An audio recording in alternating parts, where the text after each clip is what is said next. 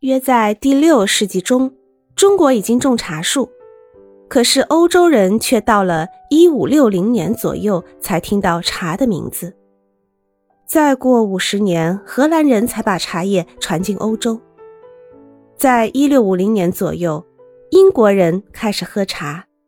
再过十年，培匹斯便在他的有名的日记上记下了他的新经验。可是好久好久，只有上等社会才喝得起茶。从十五县令到五十县令一磅的茶叶，有多少人买得起？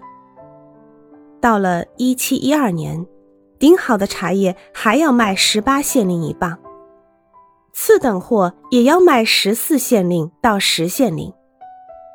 这个价钱到了一七六零年才大大跌落。跟可可一样，茶的作用也给人说的神乎其神。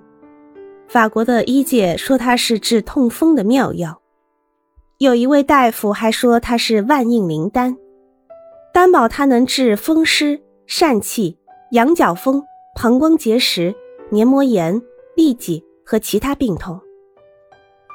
亚弗兰切的主教但尼尔与厄害了多年的烂眼和不消化症。